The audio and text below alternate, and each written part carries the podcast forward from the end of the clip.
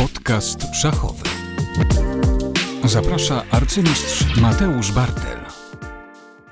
Kibice szachowi są nierzadko zdumieni, śledząc pojedynki najlepszych zawodników na świecie, kiedy w fazie debiutowej arcymistrzowie wykonują posunięcia błyskawicznie, mimo że linie te wydają się być mocno nieoczywiste. To oczywiście pokłosie wiedzy debiutowej, bo zawodnicy z czołówki światowej, ale nie tylko, wiedzę debiutową mają ogromną. Z tym, że o ile ta wiedza debiutowa jest niesłychanie istotna, to poza posiadaniem jej trzeba też mm, umiejętnie przygotować się do partii. O tym, e, czym tak naprawdę jest przygotowanie debiutowe, dlaczego jest ono ważne i jak robić mm, je w sposób odpowiedni, chciałbym właśnie dzisiaj Wam opowiedzieć. Podcast szachowy. Oczywiście przygotowanie do partii jest sprawą mocno zindywidualizowaną. E, każdy ma jakieś swoje metody, e, natomiast e, pewne rzeczy, myślę, są takimi dobrymi nawykami i warto się ich nauczyć. Ale zanim o tym powiemy, warto może się zastanowić, wytłumaczyć, dlaczego i kiedy dochodzi do tak zwanego przygotowania do partii, bo może dla wielu osób jest to dość tajemnicze sformułowanie. Otóż e, przygotowanie do partii ma miejsce e, w zawodach, e, najczęściej zawodach klasycznych, bo w szachach szybkich dzieje się to wszystko zdecydowanie za szybko, mało jest czasu, żeby coś zobaczyć, więc najczęściej przygotowujemy się do partii w turniejach klasycznych, czyli o długim tempie gry, w których zawczasu poznajemy nazwisko e, przeciwnika. W turniejach typu szwajcarskiego najczęściej dowiadujemy się, z kim gramy na dzień przed partią, e, czyli zazwyczaj gramy jedną partię dziennie, a nazwisko przeciwnika znamy wieczorem poprzedniego dnia i mamy te parę godzin na przygotowanie. E, w turniejach kołowych jest inaczej, tego czasu mamy trochę więcej, bo losowanie już na, na przed pierwszą rundą określa, kto z kim zagra na jakim etapie e, turnieju, a zdarzają się turnieje, w których w ogóle doskonale wiemy, z kim zagramy w której partii i wtedy tego czasu już mamy e, bardzo dużo. Tak jest również w turniejach pucharowych bardzo często, kiedy drabina wylosowana jest z jakimś wyprzedzeniem i można przewidzieć, z kim się zagra na jakimś tam etapie turnieju. Także oczywiście ten czas jest tutaj bardzo istotny, bo są turnieje szwajcarskie, gdzie mamy na przykład dwie rundy dziennie e, i wtedy, choć poznajemy nazwisko przeciwnika na przykład godzinę przed partią, no to zobaczenie czegokolwiek jest właściwie zadaniem karkołomnym e, próbują zawodnicy i tak coś tam zobaczyć, coś sobie przypomnieć, ale oczywiście to już jest e, bardziej takie działanie dla lepszego samopoczucia niż dla jakiegoś tam znaczącego efektu. Więc przede wszystkim przygotowanie do partii ma miejsce w turniejach, w których gramy jedną rundę dziennie i myślę z perspektywy większości słuchaczy dotyczy to turniejów typu szwajcarskiego, gdzie nazwisko przeciwnika poznajemy wieczorem około 21 na przykład i kolejnego dnia gramy partię o 15. Mamy zatem E, no, odejmując czas na sen, e, ładnych parę godzin na to, żeby e, się przygotować i właśnie mam zamiar opowiedzieć Wam, jak to wygląda w moim przypadku i myślę niemałej ilości arcymistrzów. Pierwszą rzeczą, którą ja robię, to staram się zorientować, jakim zawodnikiem jest mój przeciwnik. Wyszukuję jego partię, często zanim to jeszcze zrobię, e, wrzucam jego nazwisko w e, listę rankingową, sprawdzam, jeżeli nie znam tego zawodnika, ile ma lat, e, jak roz, rozwijała się jego kariera, czy to były wzrosty, czy to upadki, czy to stabilny wzrost, czy jakieś kryzysy. Staram się czasami kogoś podpytać, jeżeli ktoś zna X czy Y, to się o to e, dowiaduje. Jak wyszukam sobie listę partii, e, to staram się też e, przejrzeć mm, na przykład ileś ostatnich przegranych, ileś ostatnich wygranych tego zawodnika, żeby zorientować się, w czym on sobie radzi, jakie są jego słabe i mocne strony, bo nawet taka pobieżna analiza potrafi nam troszkę przybliżyć to, jakim zawodnikiem jest przeciwnik, czy on na przykład przegrywa po grubych podstawkach taktycznych, e, czy przegrywa w końcówkach, e, czy w debiutach dobrze mu idzie, e, czy jest teoretykiem, czy nie jest teoretykiem, czy mm, potrafi zagrać tych partii mm, bardzo dużo i wtedy podejrzewamy, że skoro bardzo dużo gra, to może troszkę mniej pracuje, czy też gra od czasu do czasu i wtedy jest bardzo dobrze przygotowany. No wnioski mogą być zresztą nieoczywiste. Ja kiedyś będąc trenerem przez krótki czas reprezentacji Szwajcarii, jednemu zawodnikowi zwróciłem uwagę e, po analizie jego partii, słuchaj, bardzo często robisz ruchy pionami i to są ruchy złe, albo nawet inaczej mu powiedziałem, często jak robisz ruchy e, pionami, to te ruchy są złe. On się na mnie spojrzał, powiedział, jak ty na to wpadłeś? A ja mówię, no nie wiem, wpadło mi to w oko e, i on faktycznie zgodził się z tym. Potem zresztą w którejś z partii już się śmialiśmy, bo analizujemy partię i on się tak na mnie patrzy, aha, no tak, tu zagrałem źle, ruszyłem piona nie tam, gdzie trzeba.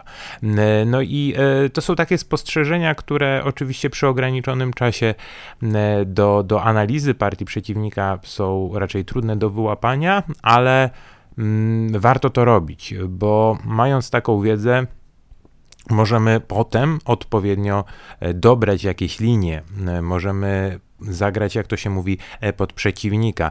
E, tutaj oczywiście warto też wspomnieć, że spore znaczenie może mieć rola trenera. Jeżeli mamy takiego trenera, jeżeli ten trener może wykonać za nas taką e, robotę, w przypadku zawodników z czołówki światowej najczęściej to są sekundanci, którzy podpowiadają, właśnie e, odpowiednie rozwiązania, e, no to to jest oczywiście duży plus, kiedy, kiedy jakaś osoba z zewnątrz może tę robotę dla nas wykonać.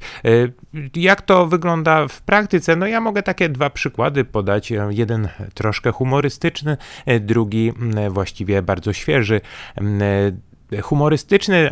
Kiedyś trenerem kadry narodowej był Michał Krasenkow e, i Michał Krasenkow jest wybitnym specjalistą, jeśli chodzi o końcówki. To wiadomo nie od dziś, e, zna te końcówki na wylot, bardzo się tym interesuje, no i jego wiedza końcówkowa jest e, gigantyczna. I na, na odprawach przed meczami na olimpiadzie pan Michał wielokrotnie opisywał nam mniej więcej mocne i słabe strony zawodników, E, no i tak e, w pewnym momencie już zaczęliśmy troszkę e, patrzeć z, z konsternacją, bo wymieniał pan Michał zawodników, już nie pamiętam, chyba reprezentacji Ukrainy, najlepszych zawodników niemal na świecie, naówczas i mówi, no i ten troszkę popełnia dużo błędów w końcówkach.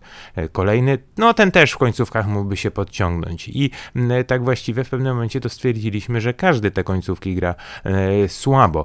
Tu oczywiście chodziło o to, że, że po prostu pan Michał tak dobrze oceniał te końcówki i tak zwracał na to uwagę, że wyłapywał błędy nawet najlepszych zawodników na świecie i to akurat nie było jakąś tam e, specjalnie no, przydatną wskazówką, bo no, nie było to coś, co bardzo cechowało tych zawodników. Natomiast e, tutaj widzimy, że, że w zależności od tego, kto i jak ocenia mocne i, strony, mocne i słabe strony pewnych zawodników, do innych wniosków może dojść, bo my jako kadrowicze no, nie mieliśmy przekonania, że ci zawodnicy aż tak słabo grają te końcówki, choć te spostrzeżenia też można było jakoś tam e, na, na swoją modłę. Natomiast e, świeższy przypadek e, jest z, z klubowego Pucharu Europy i on już tutaj nie jest absolutnie humorystyczny, bo dokładnie tak było. Otóż w ostatniej rundzie w starciu drużyny z Nowego Boru, w której ja grałem, z drużyną Super Chessów, w której grał Richard Rapport, na pierwszej desce właśnie ten, ten popularny Rysiek mierzył się czarnym kolorem z, z moim kolegą z drużyny, czyli Vincentem Keimerem. I okazało się, że jeden z, z trenerów, współpracowników Raporta w, w, w po prośbie raporta o to, żeby troszkę mu opisał dobre i słabe strony Keimera, powiedział, że, że Vincent no, jest oczywiście świetnym graczem, natomiast ma taką manierę, że lubi brać pionki i dodatkowo niezbyt dobrze się czuje w pozycjach, które są takie troszkę niestandardowe, których on nie patrzył. I okazuje się, że następnego dnia Richard wymyślił taką linię debiutową w jakimś tam bocznym wariancie, w której Keimer bardzo chętnie co zrobił? Wziął pionka, pozycja była niestandardowa i bardzo szybko okazało się, że mimo białego koloru Keimer musiał się e, bronić. To pokazuje, jak dla zawodnika z czołówki światowej takie e, smaczki dotyczące preferencji zawodnika mogą być istotne, jak mogą wpłynąć na jego wybory debiutowe. Oczywiście e, to też zależy na ile zawodnik jest elastyczny. Richard Rapport jest mega elastycznym graczem, jeśli chodzi o wybory debiutowe i, i dla niego taka informacja jest bardzo cenna.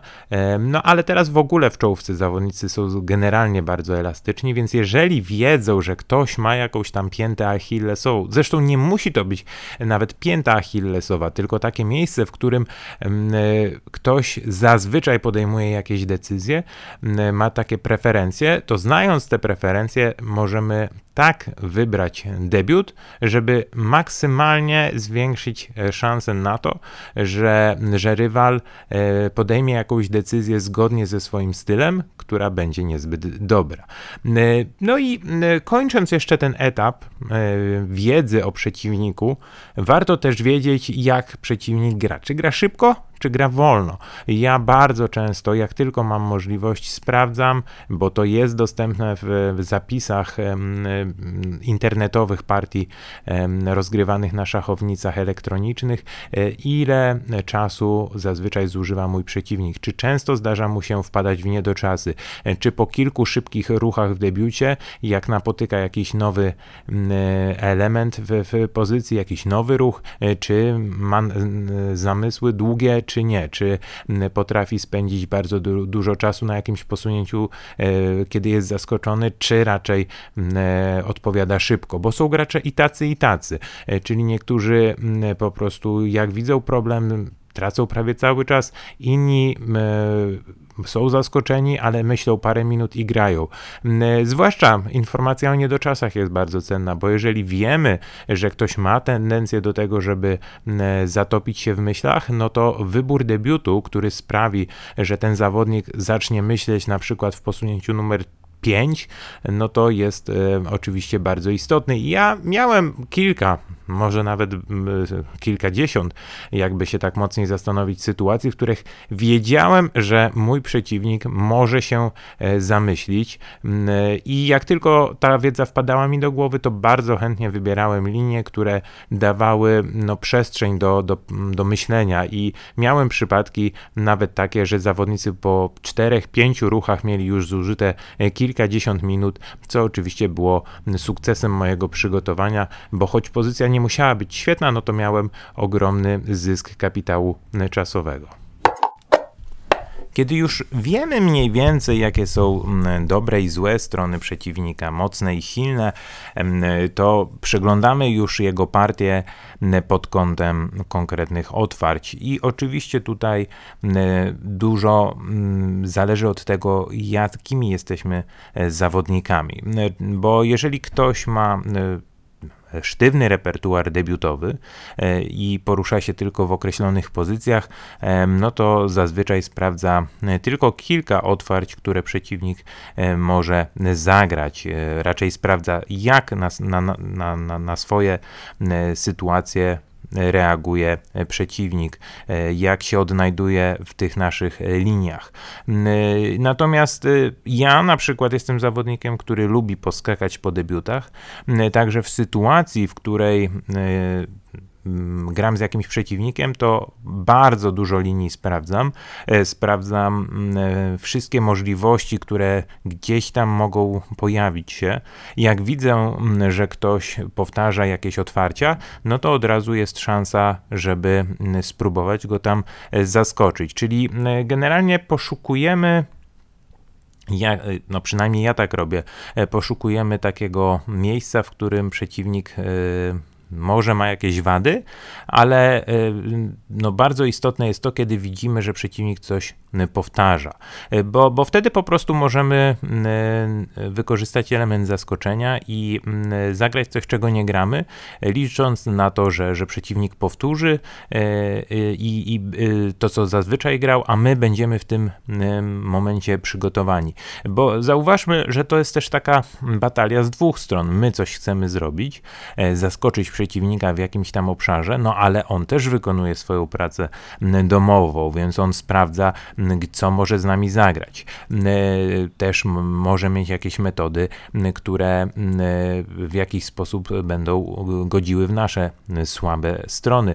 To zresztą jest bardzo ciekawa sytuacja, kiedy dwóch arcymistrzów e, chytrych e, w przygotowaniu siada, no i próbują gdzieś tam siebie oszukać. Taki mocno zaawansowany już poziom przygotowania, e, który raczej nie do końca jest dostępny tym zawodnikom na niższym poziomie, to jest kombinowanie z kolejnością posunięć, bo często wybierając jakąś kolejność posunięć omijamy pewne możliwości i Um. No to jest naprawdę już wyższa szkoła jazdy, kiedy e, analizujemy repertuar przeciwnika, widzimy, że on dąży do jakiejś tam pozycji e, i potem próbujemy tak zrobić, żeby e, ominąć jego ulubioną linię, a potem postawić na pozycję, pozycję na przykład w wariancie, którego on normalnie nie gra, bo przez kolejność, którą zazwyczaj gra, ten wariant nie, nie musi powstawać, a my wybraliśmy taką kolejność, która go zmusiła.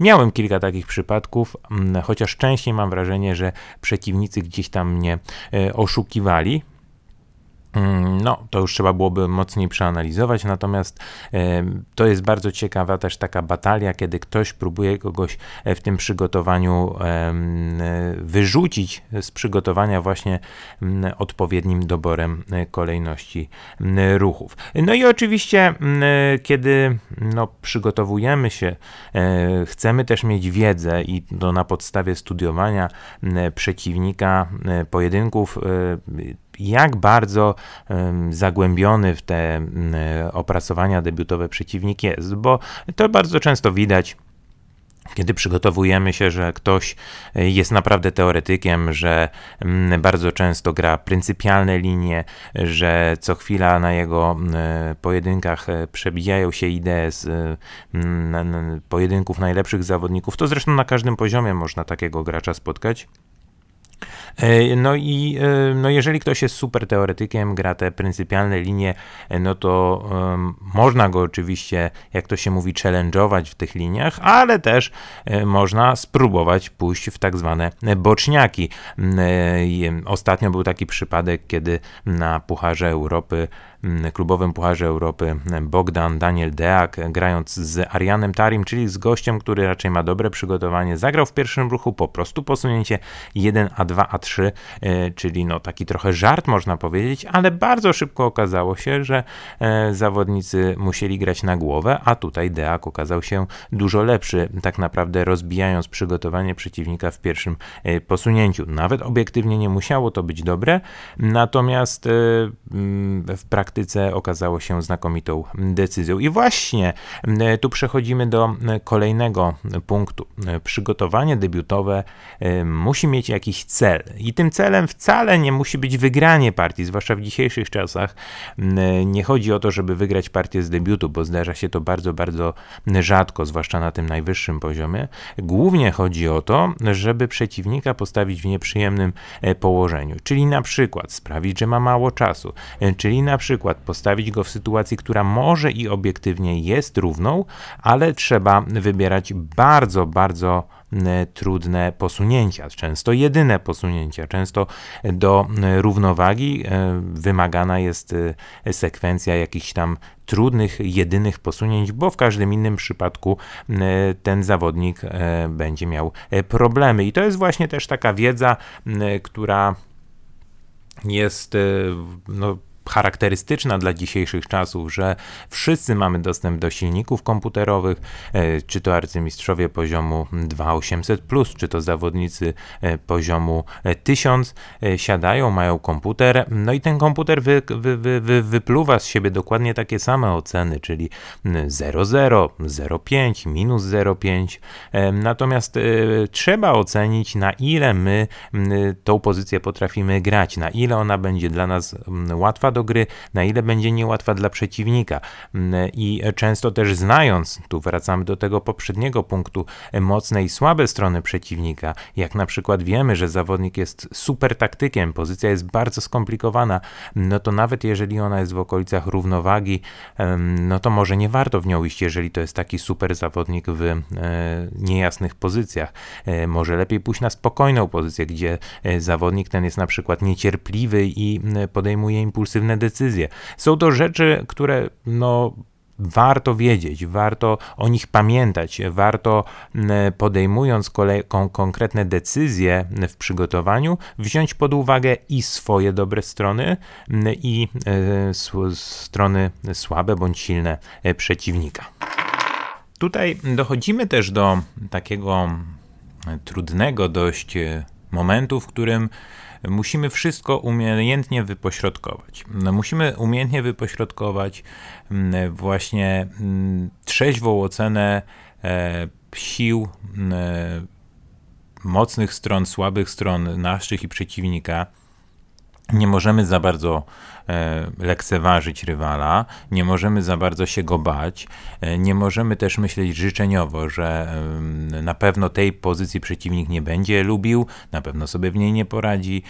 Musimy właśnie tak w miarę trzeźwo na to e, spojrzeć. To jest mega trudne i wielokrotnie się na tym przejechałem. Myślę, że wiele osób też. Natomiast im bardziej obiektywnie do tego podejdziemy, tym lepiej możemy potem wybrać odpowiednią linię. No i ten zdrowy rozsądek, on zresztą w szachach jest potrzebny mm, w bardzo wielu miejscach, natomiast w przygotowaniu, w tym realnym, uczciwym ocenieniu szans jest mega, mega e, istotny. E, zresztą e, no, warto też, warto też no, sobie powiedzmy umiejętnie określić przestrzeń tego, co my chcemy przygotować, bo możemy często myśleć o tym, że e, musimy przygotować absolutnie wszystko, czyli przeciwnik grał tam 7 różnych debiutów i na wszystkie się musimy przygotować. No i to byłoby e, bardzo złym e, podejściem, bo trzeba umiejętnie pozawężać te, te obszary przygotowań. E, czasami miałem takie rozmowy, zawodnicy naprawdę niezłego poziomu, e, po, powiedzmy kandydata na mistrza, miałem niedawno taką rozmowę, e, zawodnik się mnie pyta, słuchaj Mateusz, jak to jest możliwe, bo ja nie wierzę, że ci arcymistrzowie to oni tak realnie są w stanie trafić w tym, z tym przygotowaniem i potem mówią, że akurat powtórzyli tę linię, która tam w 30 ruchu się kończy, przecież to nie ma szans, żeby tak trafić. No a właśnie o to chodzi, że szanse są, że e, e, wyrobiony zawodnik, e, który dobrze się przygotuje, który zawęzi konkretne opcje, jest w stanie z tych miliardów różnych opcji wy, wy, wyłonić kilka linii, które z, największą prawdo, z największym prawdopodobieństwem się pojawią i potem dokładnie te linie powtórzyć, określić kluczowe momenty, określić gdzie trzeba uważać i tak dalej, i tak dalej. Więc e, tak zdroworozsądkowo podchodząc do tematu, oceniając co może stanąć, jesteśmy w stanie zawęzić opcje e, i bardzo sensownie je sobie potem przygotować. Ale to jest właśnie moment, w którym potrzebujemy e, takiego trzeźwego spojrzenia, żeby nie przygotowywać nie wiadomo ile, żeby określić, co może najprawdopodobniej stanąć. I myślę, że też bardzo istotne jest to, co jest bardzo trudne, żeby w niektórych E, liniach mieć takie podejście, jak to stanie, to dam sobie radę. E, bo e, nieważne jak dobre zrobimy przygotowanie, wszystkiego nie przewidzimy. Bardzo często będzie tak, że coś nam umknie z radaru.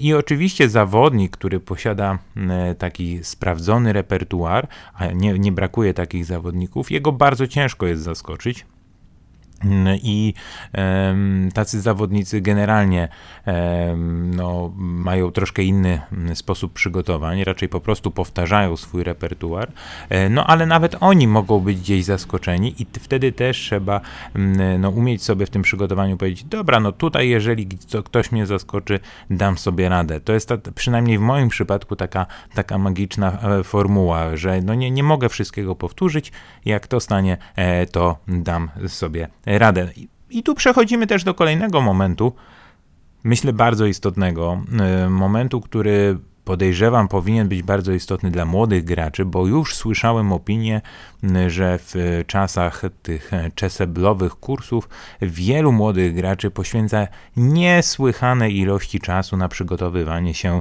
do e, partii. Powtarza wszystkie możliwe kursy bardzo głęboko i traci na to kilka godzin. Słyszałem o graczach, którzy potrafią się przygotowywać 3-4 godziny do pojedynku, powtarza, powtarzając różne kursy. No jestem zdumiony tym, e, bo mm, Przyznam się szczerze, że w takich moich najlepszych czasach do partii przygotowywałem się, nie wiem, koło godzinki może, raczej nie więcej, jeśli chodzi o tą część stricte szachową, czasami może ze dwie, ale e, to jest bardzo istotne, żeby nie siedzieć paru godzin, bo partia e, potem też zajmuje nam dużo czasu, zabiera dużo energii. Jeżeli będziemy przygotowywać się do partii 4 godziny, a potem na przykład grać partię kolejne 5, no to nagle siedzimy nad tymi szachami 9 godzin. No to jedną, drugą partię jeszcze tak wytrzymamy, ale turniej najczęściej trwa 9 rund. Bardzo ważne jest zachowywanie tej energii, także przygotowanie na samym turnieju też nie może zajmować za wiele czasu. Tu oczywiście wracamy, m, czy przechodzimy do innego punktu, e, mianowicie tej codziennej pracy nad szachami w domu, między turniejami, gdzie sprawdzamy jakieś otwarcia, a potem już na debiutach, e, nad debiutami na turnieju nie musimy aż tyle myśleć, po prostu e, sobie odświeżamy pewną wiedzę. Jeżeli ktoś pracuje na bieżąco nad debiutami, ma oczywiście przewagę, ale nawet wtedy e, trzeba umiejętnie zdecydować, co wybrać, na kogo to będzie dobre. Także Przestrzeń na to, żeby nawet pomimo wielkiej wiedzy st- stracić dużo godzin na przygotowaniu, zawsze jest i to jest właśnie wielka sztuka, żeby tego nie robić, żeby łapać taki zdrowy balans na, na to, ile się przygotowywać, żeby to dało efekt, a jednocześnie, żeby się nie zmęczyć. Coś, co może zdziwić wiele osób, to na pewno fakt tego, że przygotowanie do partii to nie tylko część szachowa. Żeby dobrze zagrać pojedynek, trzeba się przygotować e, z wielu różnych e, perspektyw, bo dla mnie przygotowaniem do partii jest również porządne wyspanie się, jakiś ruch przed partią, czyli naj, najlepiej spacer, m, zjedzenie odpowiednich posiłków, bo jeżeli ktoś na przykład e, gra partię o 15, a nie zje śniadania, nie zje obiadu, no to siłą rzeczy nie będzie miał siły. Jeżeli ktoś e, wstanie o godzinie 13, gra partię o 15, to też nie jest to najzdrowsze podejście. Jeżeli ktoś o godzinie 14.30 zje ciężki obiad, ciężkostrawny, no to o godzinie 16 będzie mu się chciało spać. I to są takie rzeczy, które myślę są mocno indywidualne.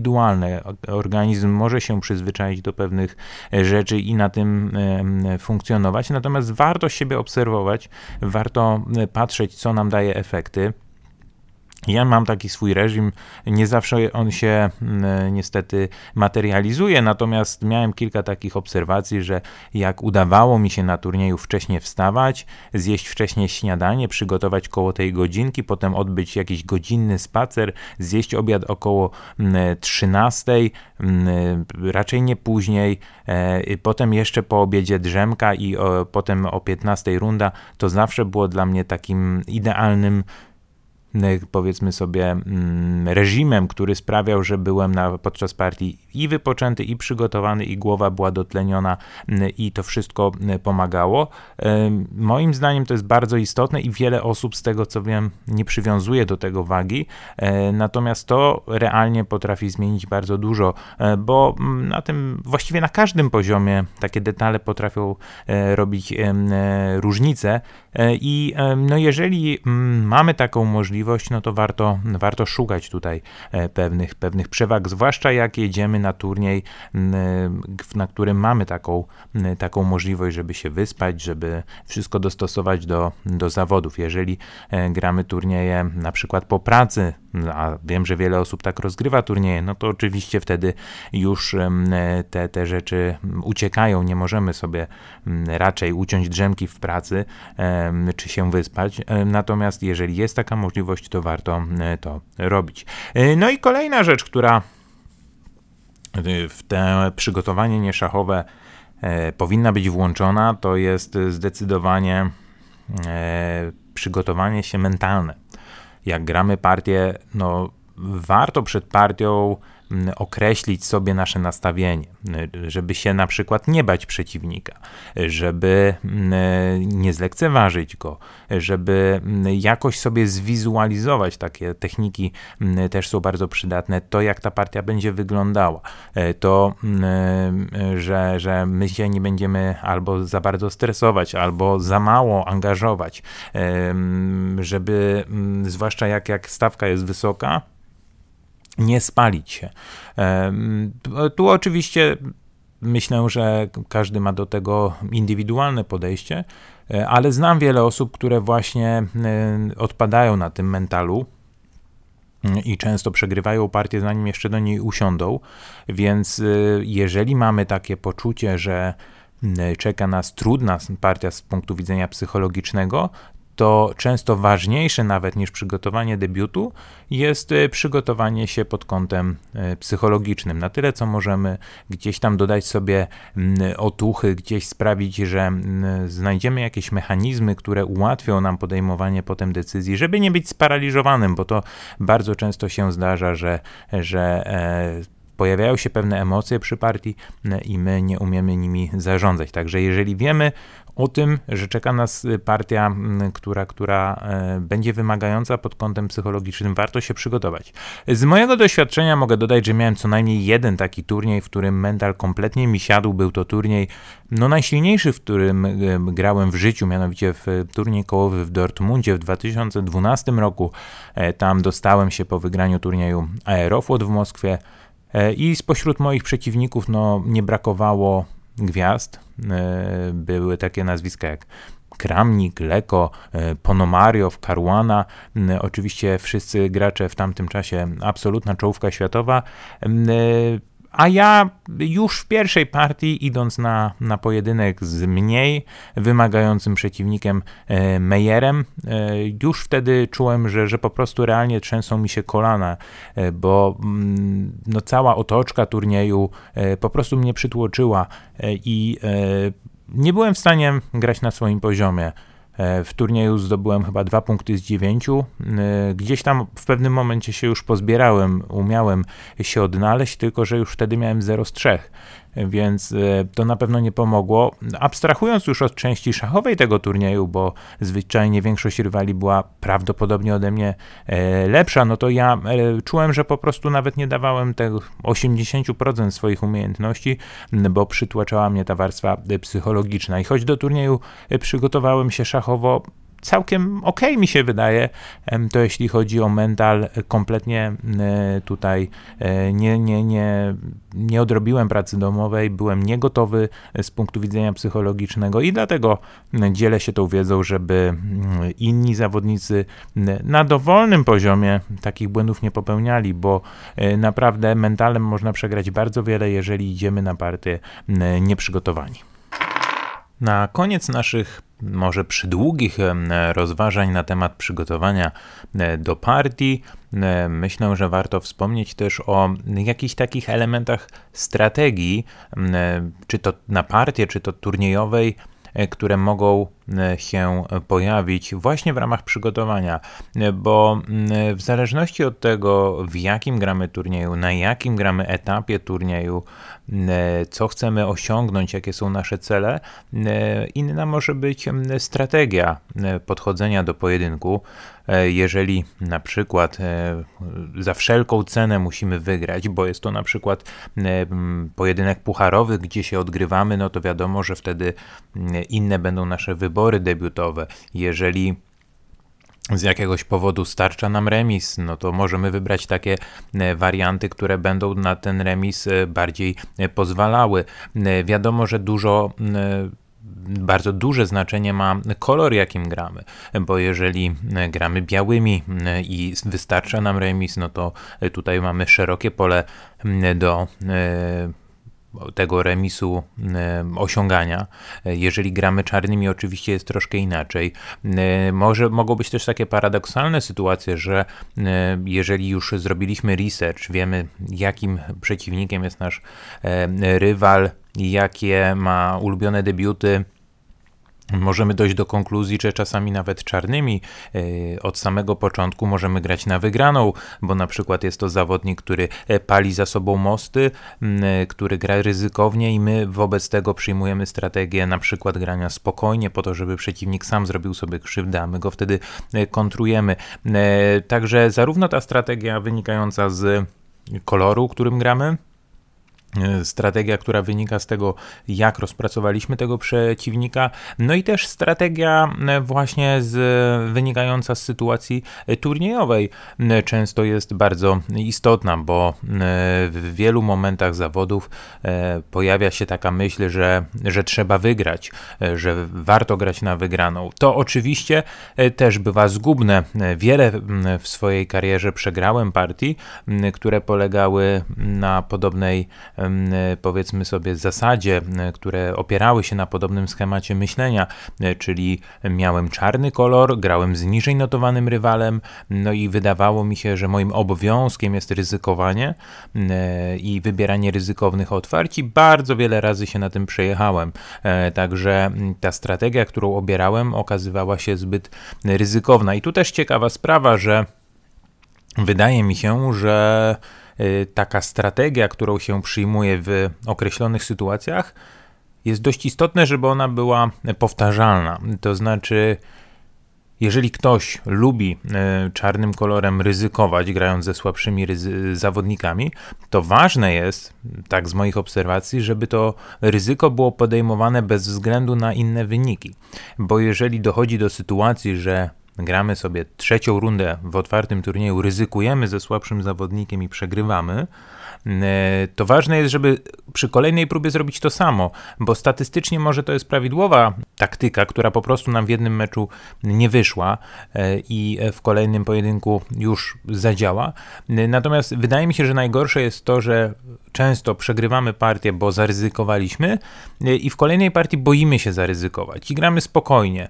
I myślę, że taki brak konsekwencji jest często błędny. To takie podejście do partii skutkuje tym, że E, zniechęcamy się do strategii, która była e, zła tylko dlatego, że przegraliśmy. No w każdym razie, bo to już może jest dywagacja e, trochę nie na temat, wydaje mi się, że to podejście do partii takie strategiczne, co chcemy osiągnąć, z kim, w jaki sposób jest dość istotne, żeby już te rzeczy sobie wyjaśnić przed pojedynkiem. To znaczy idę na partię i zakładam, że gram białymi, gram dzisiaj spokojnie i gram spokojnie bez względu na wydarzenia. E, staram się e, nie forsować tych wydarzeń. Albo inaczej, gram czarnymi i od początku ryzykuję. No, każda strategia może być dobra, ale myślę, że warto być po pierwsze z nią jakby żyć w zgodzie, żeby, żeby się czuć z tym komfortowo.